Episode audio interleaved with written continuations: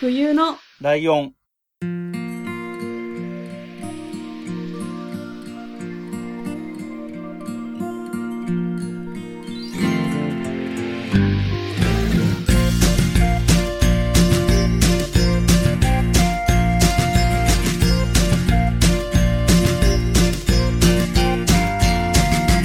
この番組は山梨県出身以外共通点のない2人がそれぞれ好きなことを話す番組です。冬のライオン第149回椿ライです。真冬です。よろしくお願いします。はい、ということで、えー前回ね、えっ、と、結構長めで、えー ゲストの人と喋って、なんか、なんか仲いいんでね、知ってることもあって、こっちからもいっぱい喋っちゃうみたいなのもあったんで、ずいぶん長くなっちゃいまして、で、マウント取ってきてますか、それ？え、どう、どういうマウント？いやいや、全然。あかん、喋っちゃった。笑っちゃった。ああ、いやいや、まあまあ、あのね、前回から出てるので、今回のゲストも皆さんをご承知の通りのゆうすけです。はいよろしくお願いします。ゆうすけですお願いします。よろしくお願いします。ちょっと待って、聞き捨てならない、そのゆう、どう？何？マウントはどういうこと？ななんですか？まな仲いい？こっちは仲いいぞっていう。そこはちょっと突っ込みたい僕もマウント仲いいこっちは仲いいけど、お前は違うんだろっていう被害妄想。なるほど。えー仲良くしてくださいよ、まふさん。えー、まあまあまあまあ。いやあ、そう願いしますそうそうそう。本当にね、あの、多分、あの、怖くないおじさんだと思うからあそうそうそう、絡みに行きやすい系のおじさんだと思う。そうです。あの、怖くない関西弁ですので、私。ああそうねはい確かに。そうそうはいうん。っていうような形で、はいえっ、と、そうだ。久しぶりにちゃんと説明をすると、冬のライオンではゲストをお迎えするときには2回セットで来てもらっていて、1回目では、えっ、と、インタビュー形式というかね、その人がどういう人なのかっていうお話を聞いて、えっ、と、2回目は、えっ、と、僕や真冬さんが、えー、椿ライドのターンとか、真冬さんのターンっていう形で、えっ、と、自分が好きなもので相手が知らなそうなものをプレゼンするというのを、えーゲストの方にもお願いしているというのが、えー通常のスタイルになっているっていう、だいぶ厄介な番組なんです何ちゅうが、番組やと思いますよね。今回はもちろん、えーゆうすけにもそれをお願いしようということで、こっからはゆうすけにバトンタッチになります。ます今回はどういうおすすめを持ってきてくれたんでしょうか、はい。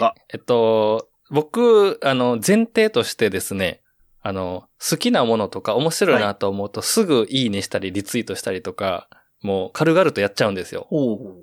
はい。えーなので、まあまあ、あの、ツイッターとかね、まあタイムラインとかを追ってるような人やったら、だいたい、よすけこんなん好きなんやっていうのがもう丸分かりなタイプの人間なんで、ああ、そう。なので、まあ冬のライオンにね、読んでいただけるっていう話が、未来系でいただいた段階から、もう、あの、これ好きなんだけど、一切いいねを押さない。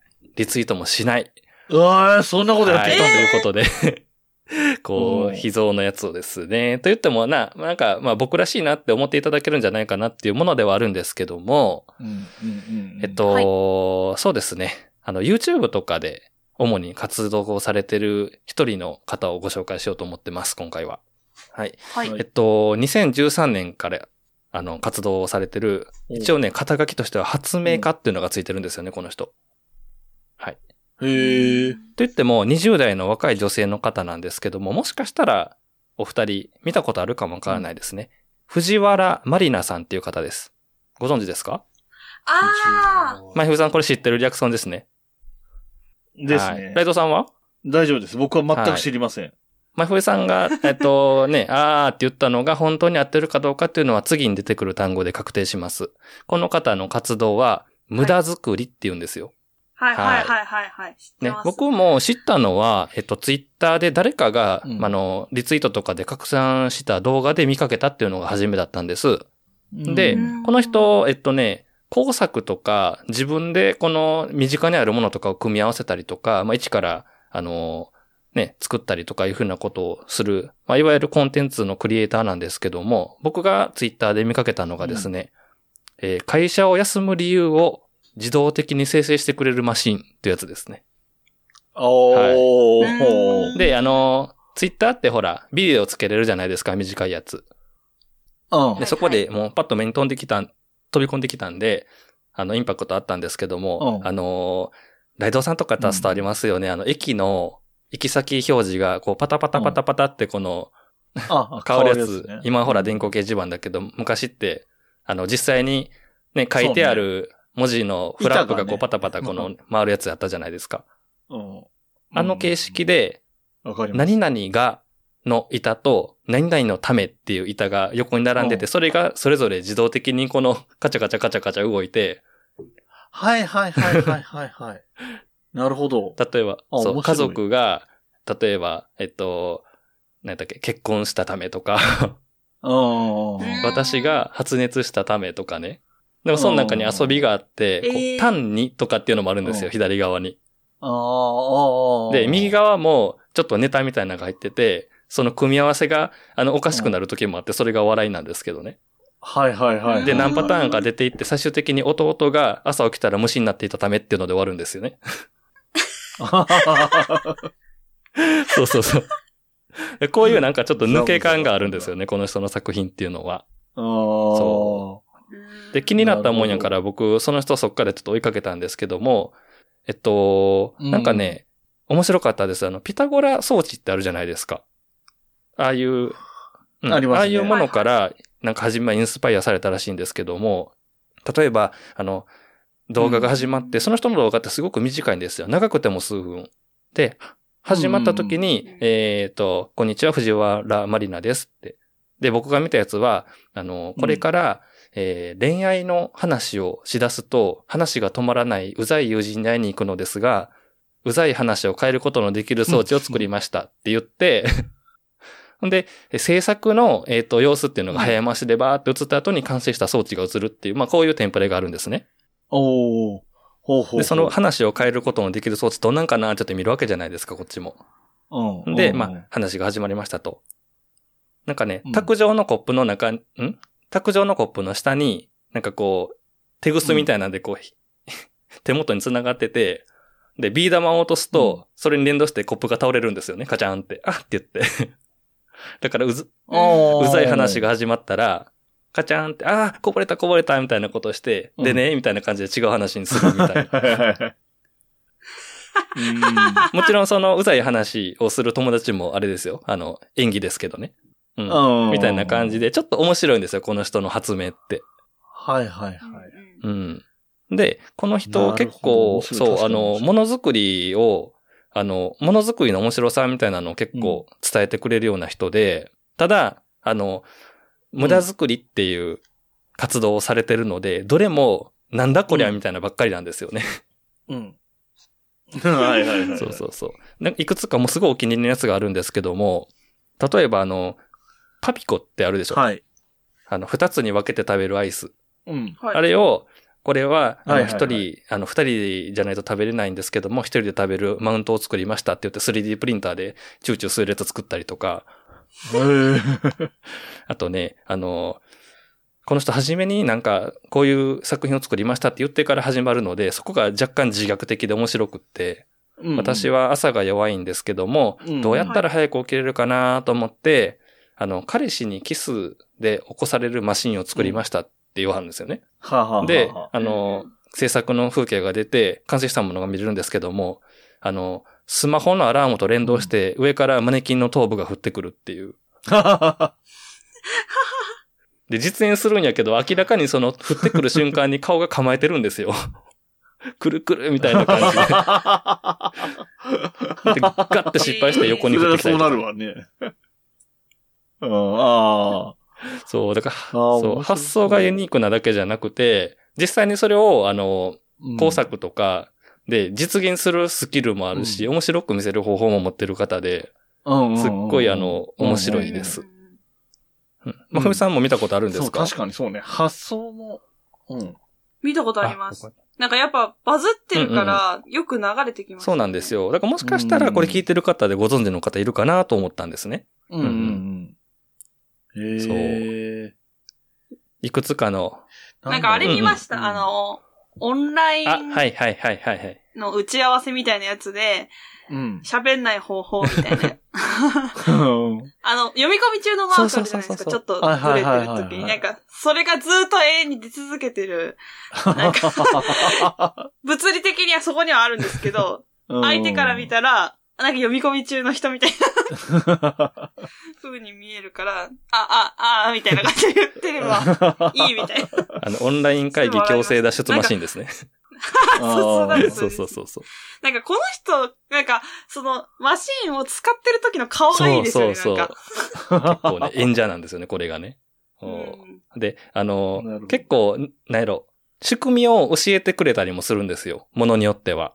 うん。うんで、だいぶ初期のやつで、これ面白いなと思ったのが、あの、これも、あ本人が言ってるからそのまま言いますけど、あの、貧乳コンプレックスらしいんですよね。だから、うんあの、おっぱいが大きくなるマシンを作りましたって言うんですね。で、どんなものかなって言ったら、ほら、あの、浮き輪とかを、あの、足で踏んで、はいシュッシュッシュって空気入れるポンプあるじゃないですか。黄色と青の、よく見るやつ。あれの上に、えっと、まあ、スリッパみたいなのを貼っつけます。うんで、そのポンプのチューブから風船につながってるんですよ。うん。で、その風船を胸元に入れる。で、歩くたびに大きくなっていくんです、それが。胸元で。もう なんか、はい。あー、なるねちょほどね。っとバカバカしいのがまたいいんですよね、これ。う。うんん。とかね、あそのーれすごいな。なんだろううん頑張れば僕らでも作れるというか、ああ、うんそうね。うんとかね、あとね、あのー結構ハイテクなやつとかもあって、さっきのあの、うんマネキンの頭部が降ってくるやつとかは、アラームで連動してるとかね。うん。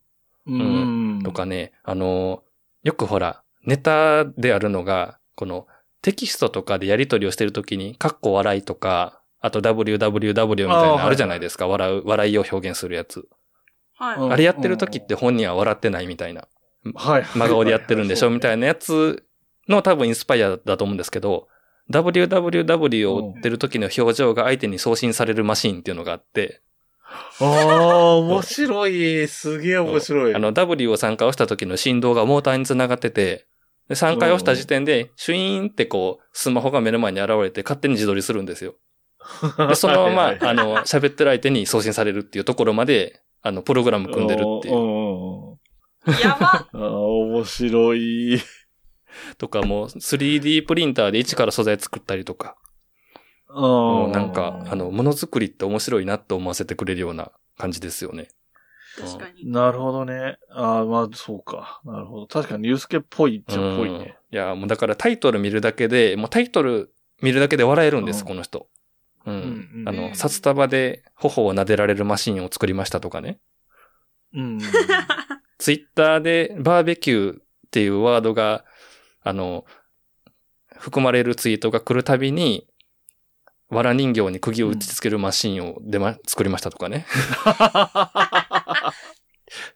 なんかでもリア、リア充憎いみたいなっ。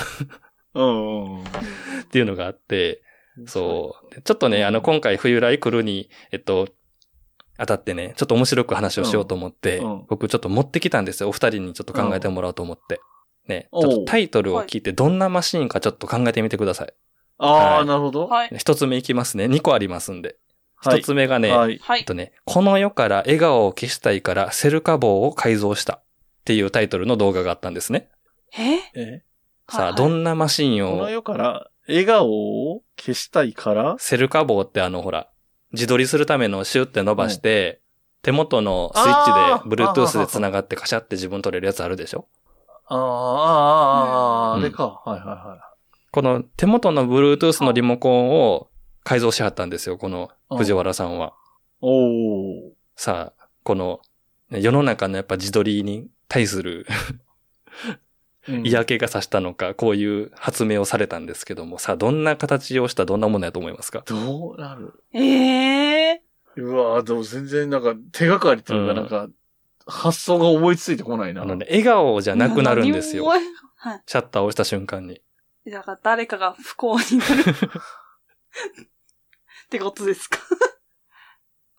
なんか、えっ、と、あ、そのカメラの向きとかわかんないけど、うんうんうんそのスマホが、の画面が自分の方向いて、そうそうそうそう。で、インカメラで撮影するのであれば、その、スイッチを押す瞬間に怖い映像が出るとか。あいいっすね。そんな感じっすね。だいぶ近いですよ。そういうだいぶ近いですよ。へえ、ど、ど、ど、どんなんなんですか？じゃあ、あの、皆さんその、セルカ棒で、あの、聞いてる方も含めてね、撮る時の笑顔を想像してください。はい。ね？ポーズとか笑顔とかを。はいはいはい。で、えっと、この、えー改造セルカ棒には、手元の Bluetooth スイッチに、あの、押すとシャッターが切れると同同時に、この音声が流れてくる仕掛けになっててね。おお。で、はい、カメラの方見ます、インカメラ見ます。で、あの、うん。可愛く撮りたいから、上からね、見下ろす形で、ね、撮ります。はいはいはいはいで、はい、チーズとした瞬間に、歯になんか挟まってますよって流れてくるんですよ。最悪。今度はちょっと口、こ、こんこんこんこんになるでしょ？こうなんか。うん。えってなるからね。そ、その何があってどう、どうなってるって確認になるからね。で、あろうことか、自動的に連射モードになるっていうね。んカシャシャシャシャシャシャシャシャっもう動画みたいになっちゃうんだ。て。もうこれすが、め。ちゃくちゃ面白いんでね、もう、落ち言っちゃったけどうんね。あの、こういういやでも発想。あおそらく音声だけだったら、うん、本物見たら十分笑いですよ。ねあの。すごい短いね、あの、何分とかなんで、それがまたいいんですよね。長い動画ってよく見られないっていうじゃないですか。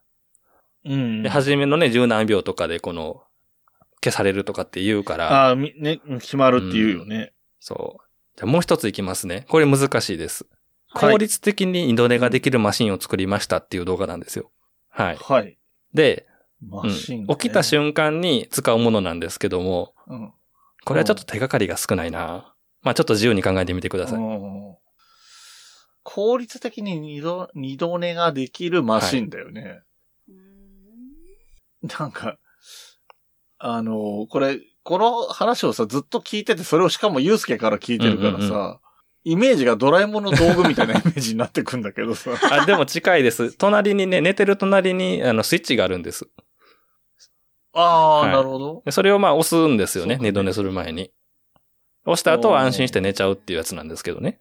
安心するのか、うん安心するのか、すごいな。まあ、冬さんなんか出ますえかー、なんだ？うーんと、なんかアラはいはいはームい。うん、のスヌーズを全部勝手に止めるとか。ああ、いいっすね。欲欲しいですね。作りたいですね。でもちょっと違うんです、それは。そうね。あと、会社からの電話を全部着拒ああ、にする。だいぶ迫ってきました。はい。おさっきの、さっきのライドさん惜しいに近いぐらい。おどうだろじゃあちょっとばらしましょうか、ネタを。う。でも、えー、うん、そうですね。まあ、えー朝起きるじゃないですか。で、あーってうんあくびして、もうちょっと寝たいなと思ったら、う Go to Heaven って書いてあるボタンをピッと押しますと、あのーはい。上司に自動的にメールが送られます。うん。うん。はい。昨日から、えー腹痛と頭痛がして、会社を休ませてください。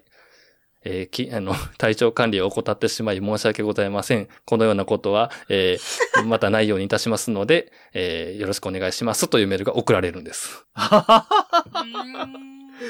うわーそれすごいな。それはすごいね。いいね。そう、これもね、なんか聞いてて面白いけど、これ実際にボタンを押すだけで、あの、メールが送信できるシステムをこの人は組んでるんですよね。なんかそのあたりが、ただ面白いことするわけじゃなくて、技術的にもすごいことやってはるし、うんやのに必要性がないものを作ってるっていうところが。そうそうそうそう。現実的には使えないってやつ。そうそうそうそう。なんかね、あのーー東急ハンズとかと、なんかね、有名になってからですけども、とコラボレーションしはったりとか、うん。で、ものによっては、あのーあれです、さっきの、札束で顔を撫でられるマシーンとかは、あの、作り方を、あの、うん。動画で流すから一緒に作りましょうみたいな、YouTube ワークショップみたいなことやったりとか、ええそうそうそう、だから誰でもね、その動画を見れば、札束で頬を叩く叩かれることができますね。うん。なうるほどね。ん。ええそう面白いなんか才能のある人っているんだな、みたいなことがあるんですよ。で、僕がうんこの方を、あの、プレゼンしたいなと思ったのが、まあ面白いだけじゃなくて、うん。なんかこの人ね、こうのん、子供の頃とかに友達やと思ってた人に一人だけ誕生日呼ばれなかったみたいな、そんなエピソードとかもあるんですよ。で、そういう、なんかうつうつとしたこう気持ちになった時に、この絵を描いたらすごいスッキリしたんですって。うん。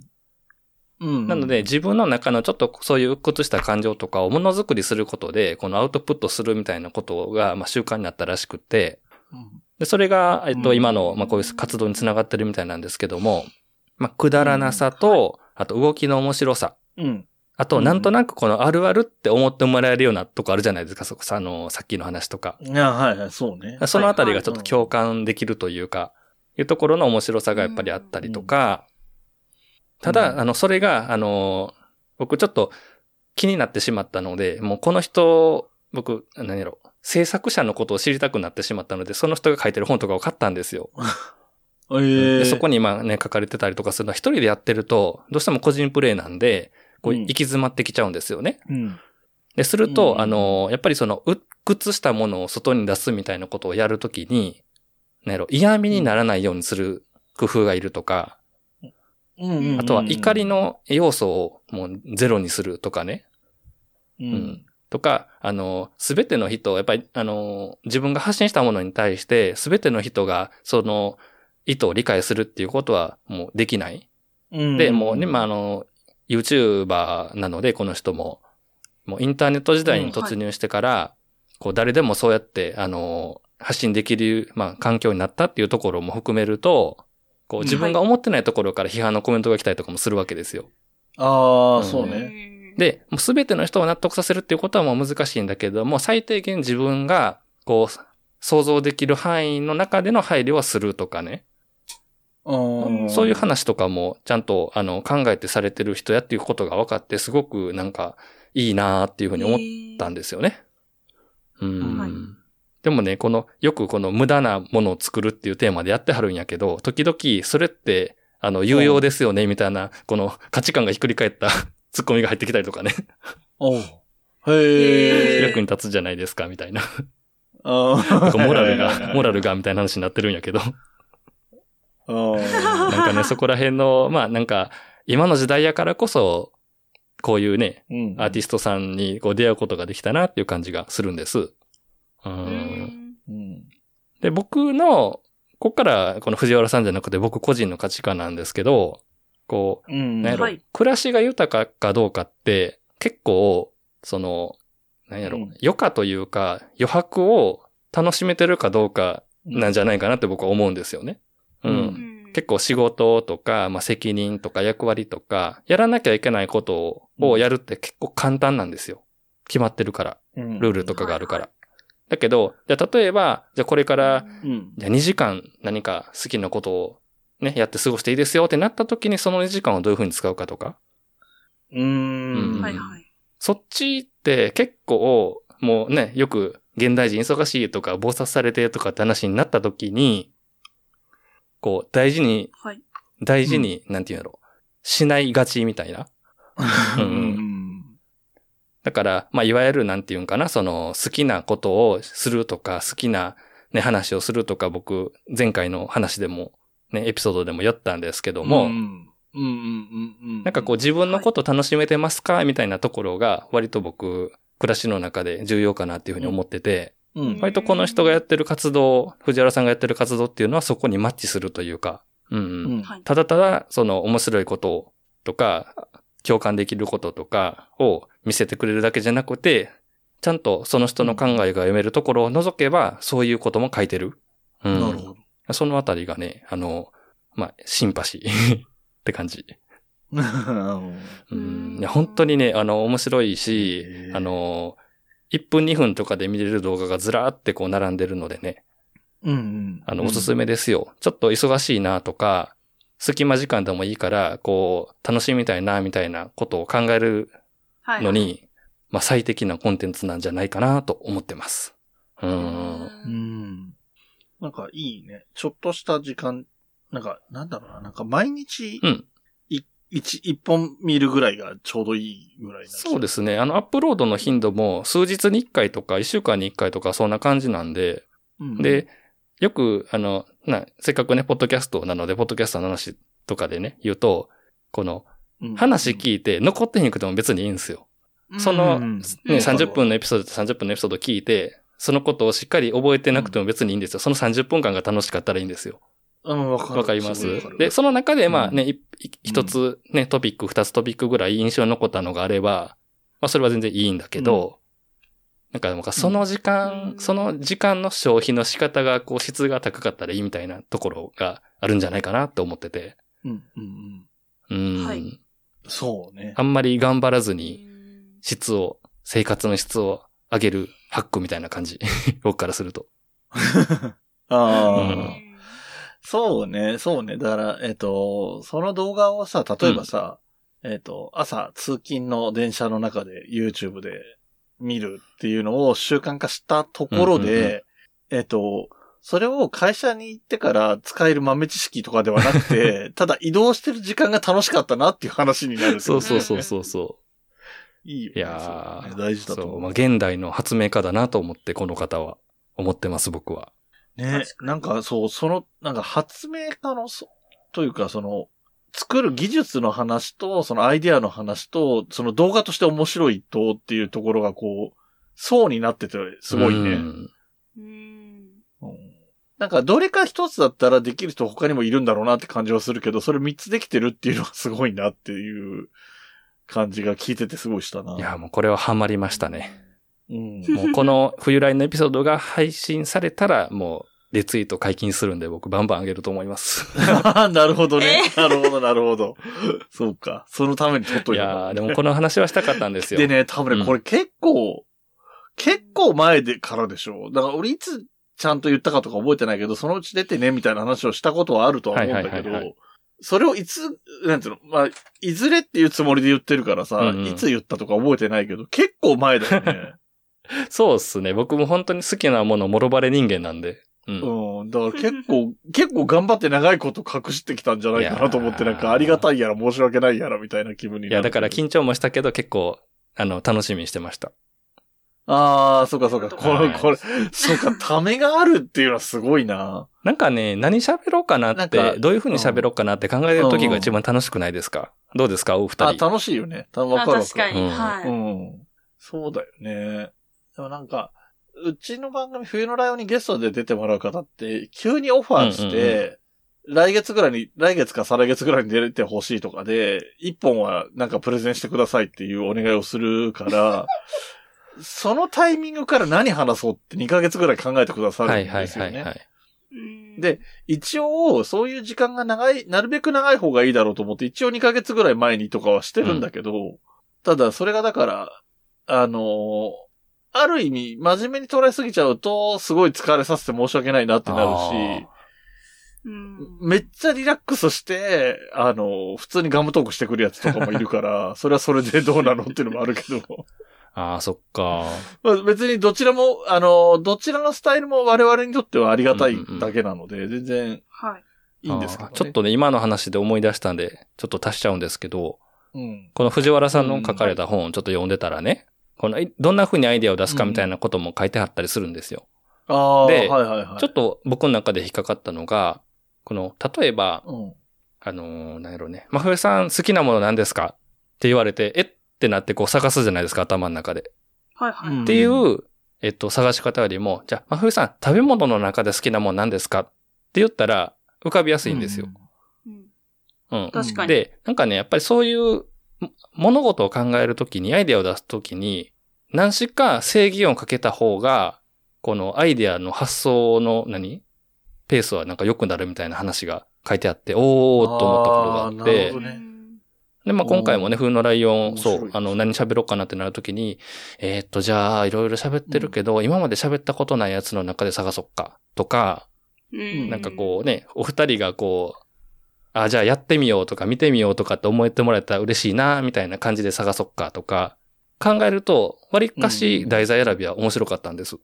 ああ、そうなるほそうそうそうど。そういう、何、絞り込みって結構、アイディア出すのに、あの、いいテクニックなんだなって思っ面白いね。て、興味深い。これはいい言葉やなと思ってむ胸に刻みましたね。うんなるほど。あ、でもそれは確かにそうかもしんないな。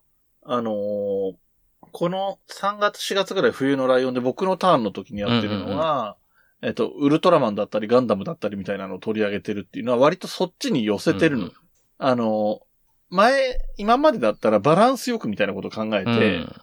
なんか、映像の話やったら音楽のことやるとか、子供の頃好きだったものの後は、あの、割と大人になってから好きになったものの話するとかみたいなことを、それもそれでまあし、稼にはなるからいいんだろうけど、今はその子供の頃好きだったやつにかなり寄せ、振り切ってるから、うんうんあの、あ、それだとこれがあるよねとかっていうのが割とこう連想ゲーム的にポンポン出てくるみたいなことも確かにあるね。そうですね。なんか自分の中でテーマを設けるというか。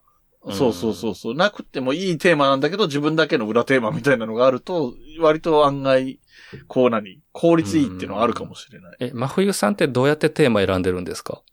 えーひねり出した。いや、いや、いや、本当にね、大変やろうなって思うんですよ。僕、冬のライオン聞いてて。この好きなものを言っていくって言っても、どんどんたまなくなっていくじゃないですか。ねいや、よく続いてはるなと思って、それでね、ゲスト会入れはったりとか、雑談会入れはったりとか、工夫はされてるんやと思うけまあまあど、まあまあ、そうね。はいい。や、だから、ちょっと、なんか、ね、自分の中で絞り込むっていうのが、アイデア出しの参考になれれば幸いです。うん、多分なるんじゃないかな。うんうんだからなんか、わかんないけど、例えば、真冬さんなら真冬さん、俺が、俺なら俺でもいいんだけど、例えば、2022年の後半は人物シリーズにしようとか決めちゃうと、誰っていうのがこう、ある程度絞られてくるとか、映画作品で全部半年乗り切ってやろうとか言ったら、これとこれとこれとこれとって、やりやすいような気はするけどね。うん。まあね、人に言わなくてもね、自分の中で、こう、ルールをうん、課そうそう、自分の中ででもいいし、で、それが、えっ、と、三、半年とかもし連続でやるとしたら3回ぐらい出てくると、あの、リスナーさんも気づくと思うんだよね。はい、それはい、はいあ、はい。最近こういうのでずっと押してきてんな、みたいなのが分かって、あ、じゃあ今度こういうのやるかな、とか、予想がつくとか、そういうのも起こるかもしれないから、確かに。それも面白いかもしれうないよね。ん。うんう。ん。まあ、ふえさんはなんか絞り出してくれているから、なんか申し訳ないなって気持ちになることもあるけど、あの、いや、なんか、うんあれです。あの、ツイッターのうん、アカウント名を入れて検索画面にはい自分の。うん。スペース好きとか検索。私は過去に何を好きって言ってたんだろうとおー、か。面白い。おー。いいですね、それね。さあ、なんかなるほどね。今パッとは思い浮かばないけど、あ、そういえばこういうのもあったなっていうのはそれで分かったりああ、あるとよね。かしてまあ、ます。一つの絞り込みですよね、それもね。過去に私どんなこと言ってたかなってうだいう。よねいいですね。なんか、ログで残るからうん今の時代って何でもそういうのが。うん。あ、本当そうですよね。まふえさん、だから、ツイッターの、そういうエゴサーチみたいなのの、何、ふ深めのかけ方が上手だよね。あの、言葉二つ入れて検索するとかをよくやってる気がする。あアカウントプラス、例えば、えっ、と、ライドさん、これのこと言ってたことある、ツイートしてたことあるかなとか思ったら、アカウントのアットマークのやつを入れて、その後ろにそのキーワードを入れるみたいなことで、そう、サーチしたりすはいるみたはいいはいなことを。なんか、できるって知っててもなかなかやんないから、俺とかは。相手が知ってるのと知らないのとでは話し方がやっぱり変わってくるじ変わるよゃないですか。ね。これで、わーって言って、あ、めっちゃ知ってるって言われたらなんかもう、え今までのその、私が積み立ててたプランが一回そこで全部なしになるみたいな 感じがい確かに恐ろしいんで。うん。まあまあ、それはそれでいいんでしょうけど。まあまあ、知ってたら知ってたでいいっていう話ではあるし、まあ実際に知ってたっていうパターンもなくはないんだはいけど、はいはい。うん。でも、でも案外被んないよね。本当になんかそれこそね、その山梨県や共通点がない二人がやってるから、うんうんうん本当めったなことじゃ被らないよね。そういう、これは知らないだろうって思ったら、案の定知らないってことが多い。まあ確かに、そうですね。うん。めったにないもんな。穴行きぐらいじゃないかな。なんか、あ、一応見たことあるよ。はいはいああ、まあ確かに。そう。うこんんでもそんぐらいだし、そうね。今回も、あの、無駄作りのアカウントを二人がフォローしてないことまでを確認しました。いやー、一応ね一応ね。すごい。うんうんうん。そう。で、なんかね、新しめのものとかネットのものはね、真冬さんはね、若干知ってるってなる可能性が高いんだよね。その YouTube とか。まあ薄くそう見てますからね。まあだからまあ見たことあるぐらいのことはあるかなと思ったんですよ。うん。ああ、うんまあね、うん想定の範囲内なんだそうそう。もう僕はもう気に入るとすごい深掘りしたくなる性質なので、う。うんん。すごい。面白いですよ。そうだよね。まあでも面白かった。うん確かに。なんか、あの、そのやって、それをやってる人が女性っていうのもちょっと面白かったしで、まだね、若い方ですよ。20代の方ですよ。うん、うんそうだね。うん。あの、さっきウィキペディア見たら芸人さんだったみたいですね。そうで。すね。ああ、なんか、もともとは、まあ芸人さんになろうと思ったんだけど、いわゆるその舞台の方で芸やるとかはあまり花開かずというか、それがもう苦痛みたいな感じになっちゃったみたいで、で、まあ、あ、の、さっきの中で出てきたその子供の頃にね、そういったうつうつとした気持ちを作品作りに消化したらう、んスッとしたみたいなところから今に繋がったみたいですね。えーなかなかその、その、なんかなんていうんですかね、その、度胸があるっていうか、はいはいはいはいなんていうんですか。一度はその舞台に立とうって思ったな気持ちみたいな。うんうんうん。なんか私が最近あ、あ、この人いいなって思う YouTuber さんとか、うん。調べるともともと芸人だったって人めっちゃ多くてはいはいはいなんかなんかね、人前で笑わせたいじゃないけども、ね、何かすることでその人が笑ってくれたらいいなみたいなマインドはあるんでしょうねうん。うん。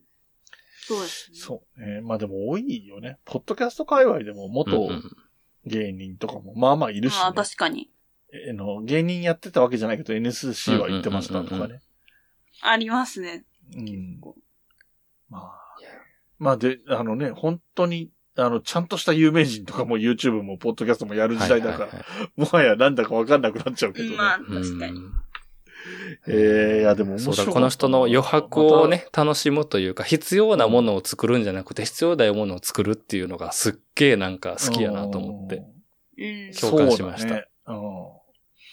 もしかしたら、サッパさんに続き、俺が見る YouTube チャンネルを増やすパターンになるかもしれない。言いましたね。じゃあ今度聞きますね、プライベートで。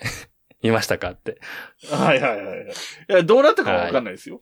それは合うかわかんないからわかんないけどまあ。確かに。でも、ね、あのー少し不思議ないとチームが YouTube で押してて、うん。ちょっと面白かったですね、そそういう。もう早く切ってみたいですもんね。あの、藤原まりなさんの無駄作りというやつですね。はい。はい、ありがとうございました。はいいや、すごかったなはい。えー、まふいさんも早速、もう見たくてしょうがないみたいなので、はい。あの、どんどん、あの、終わりに向かっていく感じになりますけれども、はい。えっ、と、先週も告知はしてもらってるんですけれども、今回はね、あの、前回はインタビューでも話を聞いてるっていうのもあったけど、今回は全然別の話をたっぷりしてもらったので、ちょっと丁寧めにというか、えー番組の紹介をしていただければと思います。あわかりました。えっと、少し不思議ナイトという、えー藤子 F 不二雄先生という漫画家の方について、その作品とか、その先生のことをね、喋ってるうん超ニッチな、えーポッドキャスト番組をやっております。ぜひ聞いてください。ね、ドラえもんが有名かとは思うんですけども、はいそれだけじゃないんです。いろんな作品がね、あって、一人でも好きな人が、先生のことを好きな人が増えればいいなと思ってやってるので、よかったら聞いてね、ということですね。ではい。もう一つが、えっと、おえー MCU ラジオという番組です。MCU というこの略称を聞いてピンときた方ならもう聞くべきです。あの、マーベル・シネマティック・ユニバースという映画のね、シリーズがあるんですけども、もうそのシリーズが好きで好きでたまらない男二人で、あの、こっちはね、もう感想性みたいな感じで、もうストーリーのネタバレもバリバリやってるし、自分はこう思うみたいな話を熱く語ってて、収録時間が、あの、1時間超えて2時間に迫るのがもう標準みたいな感じなんですけども、まあそんなんがね、好きな方はぜひ聞いてみてください。はい。それでは、えー、冬のライオンの方の、えー、お知らせもおね、えー、ここでやっていきます。